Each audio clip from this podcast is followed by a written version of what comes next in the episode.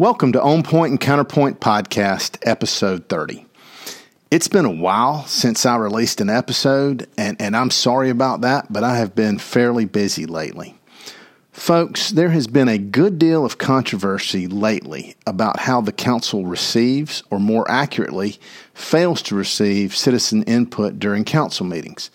Since the beginning of the year, the City Council has limited the amount of time citizens can address the council to three minutes. And I am 100% certain that this was done on the advice of the new city manager, Alan Carson. Now, this was the policy before Mr. Hobbs became mayor, and that unofficial policy never really changed. But, but Hobbs was too incompetent to really enforce the policy. Plus, it was very clear to all involved that during his first term as mayor, Hobbs and his buddy Monty Lewis were stirring up controversies, and, and, Hobbs felt it was beneficial to him to allow people to talk for five, ten, even 15 minutes.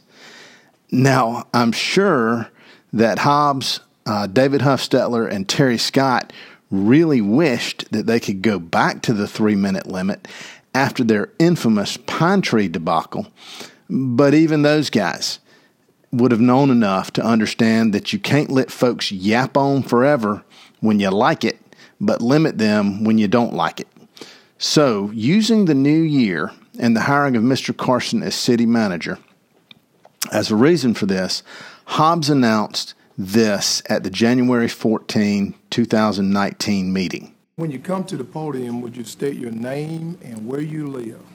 Also, I need to add, we're starting out the year where citizens to be heard come forward, we will be limiting the time to speak to three minutes. Thank you. Now, in that very same meeting, our illustrious suspended mayor completely flubbed when it came to receiving citizens' input. This is what happened. Okay, moving on to old business.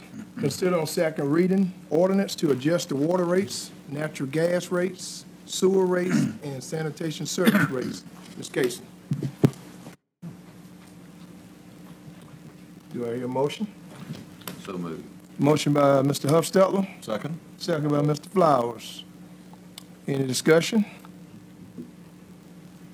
Hear none, uh, call the question. All in favor say aye. Aye. Any opposed, say- any opposed say nay. Okay, passes. Thank you. Thank you.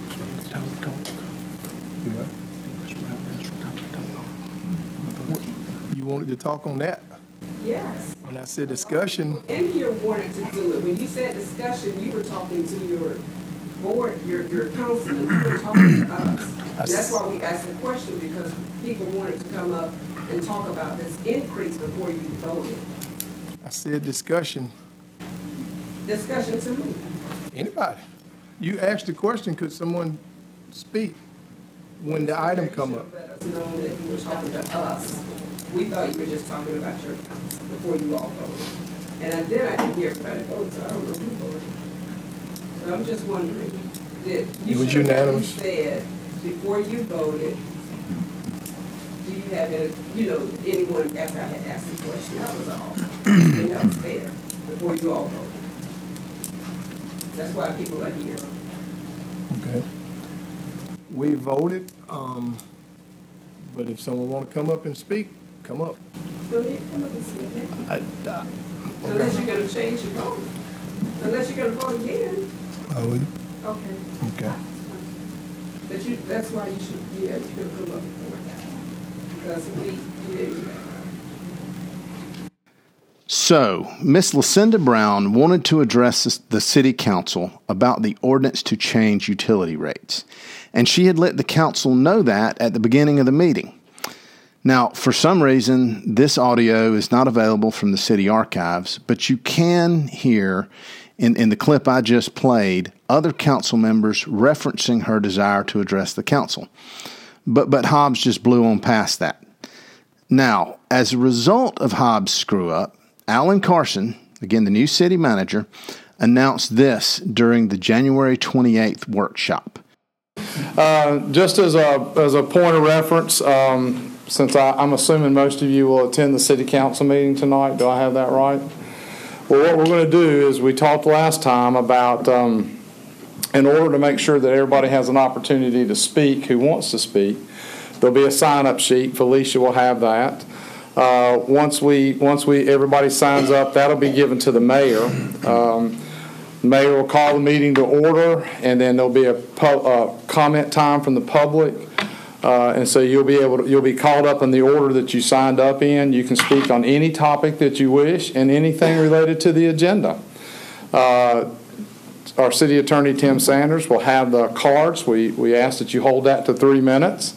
And once all that comment time finishes, then we'll move through the agenda, and we won't have any more interruptions for the meeting. Okay? So that's the way we'll operate uh, from that point on, and we hope we have a nice, smooth meeting, and I thank everybody for coming. For years, well predating my time on the council, which began in 2006, the council policy was to allow the public to address the council about anything at the beginning of the meeting, then to allow public input about specific votes when that item was before the council. It didn't happen too often, but occasionally there was additional information provided by citizens and discussions between the city council and citizens that affected the outcome of the vote. Then, in a span of a couple of weeks, citizens go from very broad access to address the council to extremely limited access. What if, for example, you happen to be in favor of a project like what's going on now on West Jackson Street, just as an example? Suppose that there was nothing to indicate that there was material opposition to the project, e- either on the council or in the community. Historically, in Thomasville, if someone spoke in opposition to the vote, and, and you and other like minded citizens uh, wanted to, you would be able to speak in, in favor of the vote um, and let the council know that you supported the project or vice versa.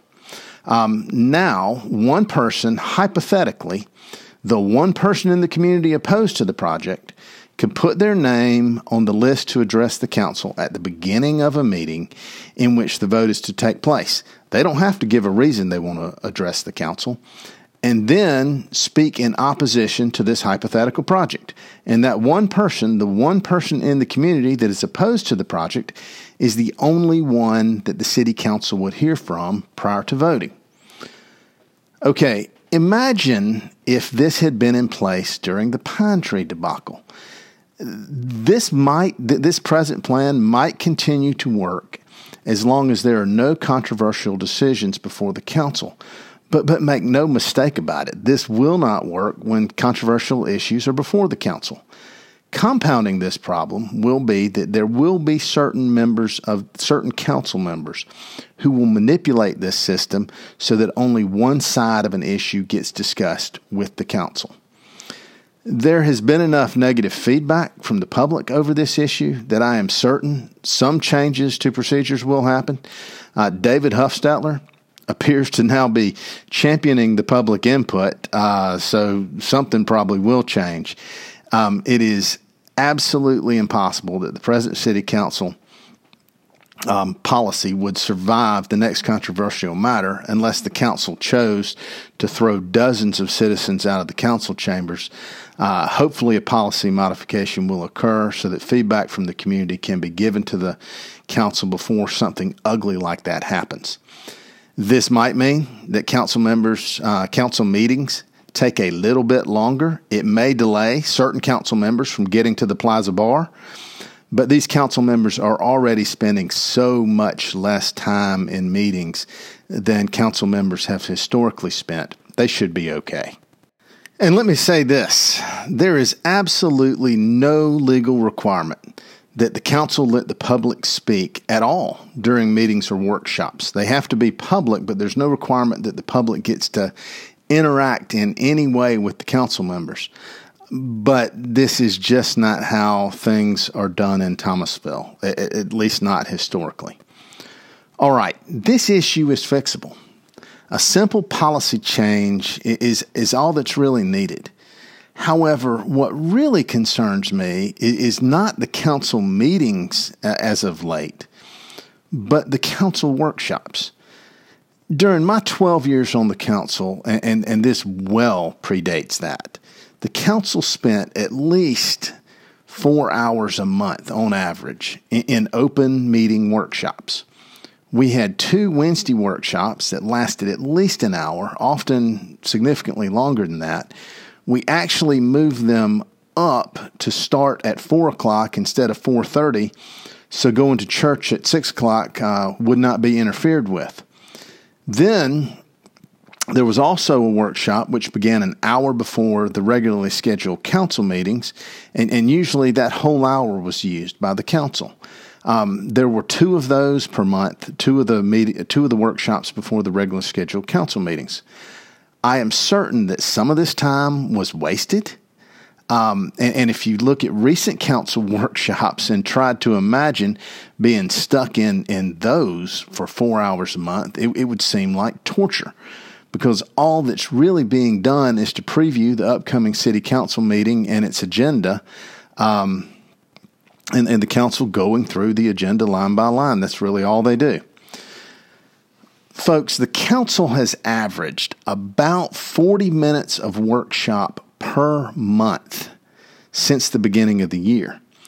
And, and there, there is a good reason for that. Look at the agendas as of late. There really is nothing to decide. Robots could do it. The police department is going to need new vehicles every year unless we want to end up with officers having to walk. Budget reconciliations are going to be passed. Cemetery lot transfers are going to occur. Licenses are going to be given to qualified applicants and on and on and on. There really isn't much in the way of decisions that need to be made by the city council, especially as of late. Sure, David Huffstetler can grandstand about wanting to see more bids um, and, and things like that, but in every case, thus far at least, the answer ultimately ends up being what was originally proposed by the staff. However, the big difference in the way these workshops have historically been conducted and now, and this is what concerns me, is that the majority of the time spent in council workshops by the council was historically spent addressing big picture, future issues and not the mundane here and now issues. During my tenure, the city had and, and still very much has a wonderfully competent staff who were and are more than capable, certainly more capable than the city council, to handle the here and now issues. Sure, the council needed to and did spend the appropriate amount of time addressing those issues.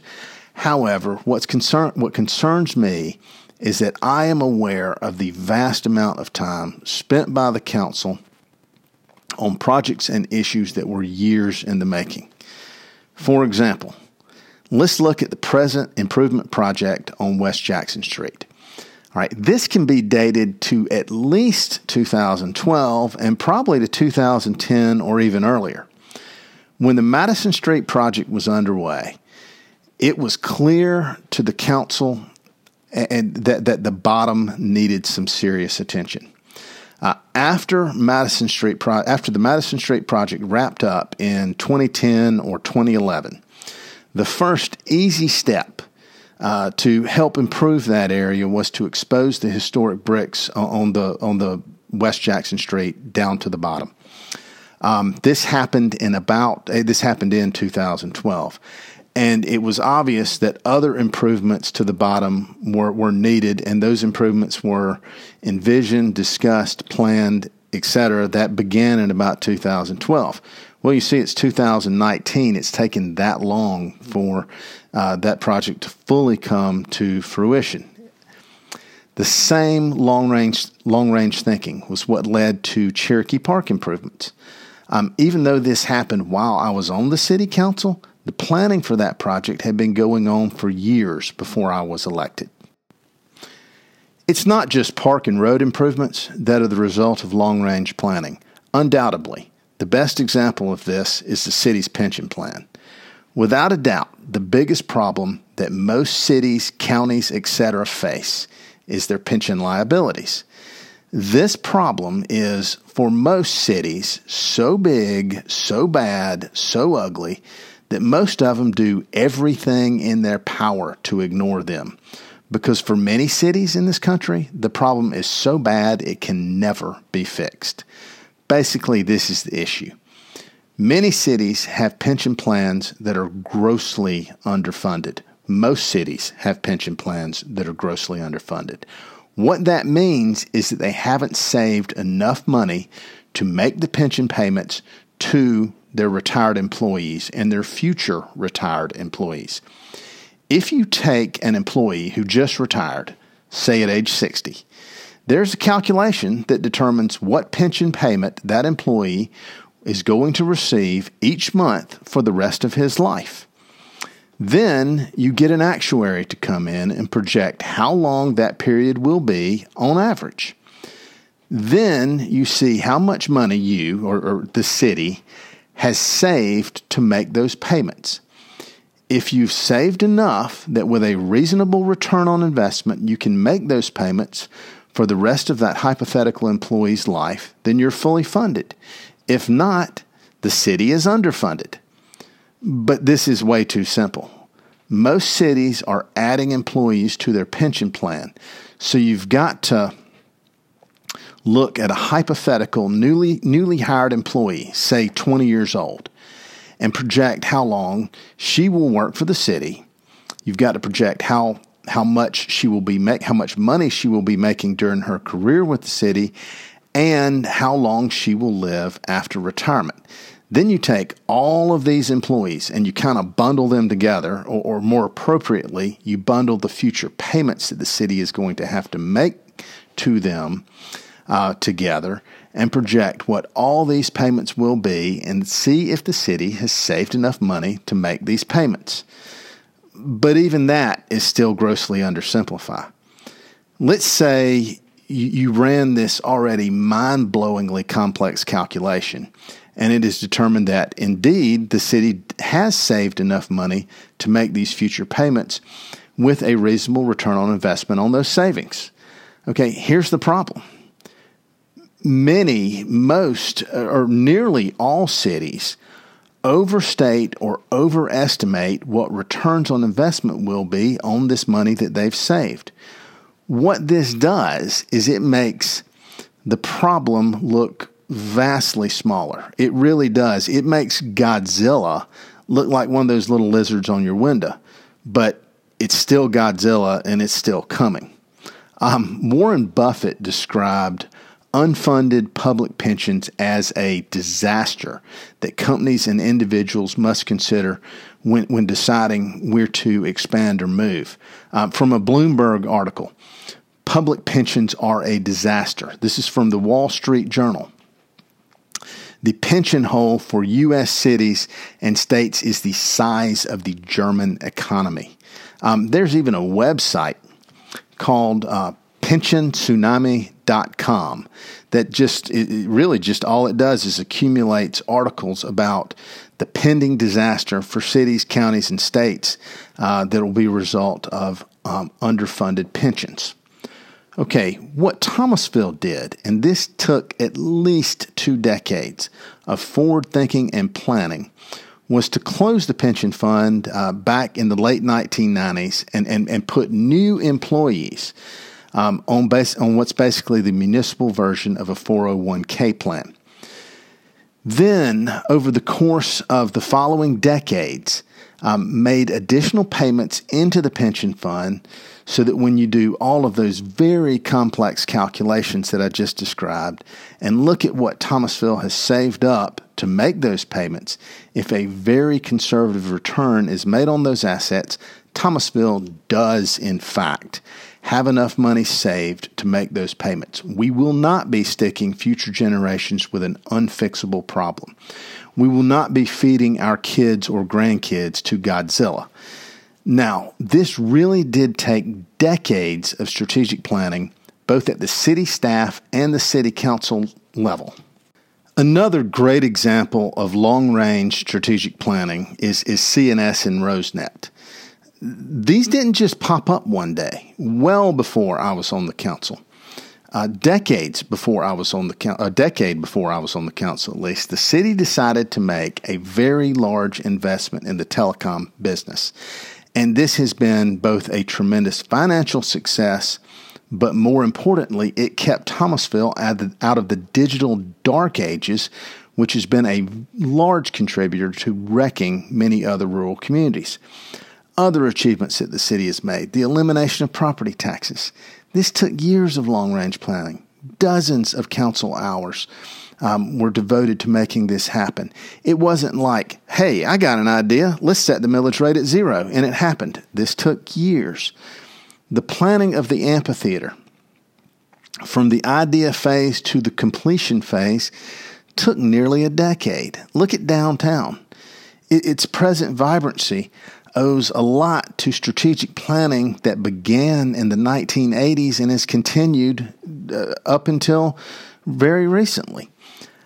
I could go on with examples, but the bottom line is this Thomasville is what it is today because of realistically a century of good decision making. And those decisions were clearly not made quickly. Alan Carson, the new city manager, appears to be doing an excellent job. I had reservations, but the council did find a very good man for the job, and he's done a lot to restore stability uh, within the city. And I understand this. You can't be thinking about remodeling a house or adding on to it when it's on fire. And several council members and, and, and one suspended council member are, are re- really responsible for lighting that fire. I get it. Mr. Carson's first and most important job has been to put that fire out, which it looks like he's done a pretty good job of. Uh, maybe it's still smoldering, but at least there aren't flames coming out the roof anymore. And I also understand this Alan Carson had to muzzle several members of the city council. He had to put a stop, a stop to stuff like this coming out of the city council. And, and we got also, um, this need to be noted because this didn't come up before. We are not city employees. We don't have the same, we don't have the same spending as city employees. They have a limit when it mm. comes to eating. We cannot go out of town where we go and stay and eat breakfast for less than twenty-five dollars. Mm. And the spending for staff is forty dollars per day. Mm-hmm. So that's why I say it's, it's no different than what we've been doing. And, and I think you're right. We, we need to make sure that there's enough allotted for us so that we don't go over. Mm-hmm. But we, we don't follow the same when it comes to spending. That's why the council should have their own spending. As a matter of fact, we all have it as the council, but one council member may spend more money than the other one. Mm-hmm. But it wasn't elected as a group, it was elected individually. Mm-hmm. So we need. Or this. Yeah, Ms. Hobbs, I'm, I'm sorry I couldn't be there tonight. I'm, I'm suffering up here as we speak at Chateau Elan in Brazos, and it is city business, so it won't be all place. But all- or this one. What I consider as the bare minimum of gentleman's agreement between the city council and the county commission, and it appears like we've just thrown that out the window. Or this. For those of you who discussing about the annual items and accusations and stuff, all I want to do is to remind you all that we're live stream and there are folks watching. So your comments that you're making this public meet is on the record and it could possibly be used against you at a later date. So I'm just reminding you all when you come stand up and make those allegations, you're being watched. I get it. These comments are just throwing gasoline on the fire. Carson had to stop this nonsense, and about the only way to eliminate this stuff was largely to stop a couple of couple of the council members from talking very much. So the meetings had to be shortened, and the meetings had to be kept very basic. Eventually, and this needs to happen sooner rather than later, somehow the city council collectively, particularly a couple of the city council members, have to stop messing around in areas that they shouldn't be involved in, which is what to a large extent lit this fire in the first place. Most of the present city council members were, were not involved or were barely involved in the comprehensive plan that passed last August. It's clear from archived meeting video that the Blueprint 2028 process was a mystery to most of them. Jay Flowers was really the only council members council member who, who got meaningfully involved in the process, attended most of the meetings, and, and, quite frankly, is probably the only one that's familiar with the documents that came out of that process. Now, the results of that plan are absolutely terrific, but it cannot just gather dust on a shelf at the city council level. It's got to be used if it's going to have any uh, meaning, and, and the council needs to be behind that. And even if the council was to roll up their sleeves with that 2028 process and, and get behind the plan, there'll still be other work that needs to be done. I don't have any doubt that the city staff is still looking into the future to see what they can do to protect and enhance Thomasville 10 years from now, 20 years from now, 50 years from now. Um, but this really does need council leadership. Folks, go to thomasville.org. Then go to the City Council homepage and, and click Strategic Plan. What you'll see is the 2014 through 2018 strategic plan, at, at least at the time of this recording, but I bet get, this gets uh, taken down pretty quickly. Anyway, if that happens, I will put that uh, the 2014 through 2018 strategic plan on this podcast Facebook page. Um, this is just evidence of exactly what I've been talking about. Uh, most of the city council members have not been looking after the future of our community. This needs to change, and it needs to change sooner rather than later. Okay, Greg Hobbs' trial on the six count criminal indictment is, at the time of this recording, scheduled for the end of July, July 29th. I've covered some, many of the issues around that on previous episodes, and I'm not going to say anything else about that at this time, but we'll just wait and see how events play out. Thank you so much for listening, and I will try to do these uh, a little bit more frequently in the future. Thank you again.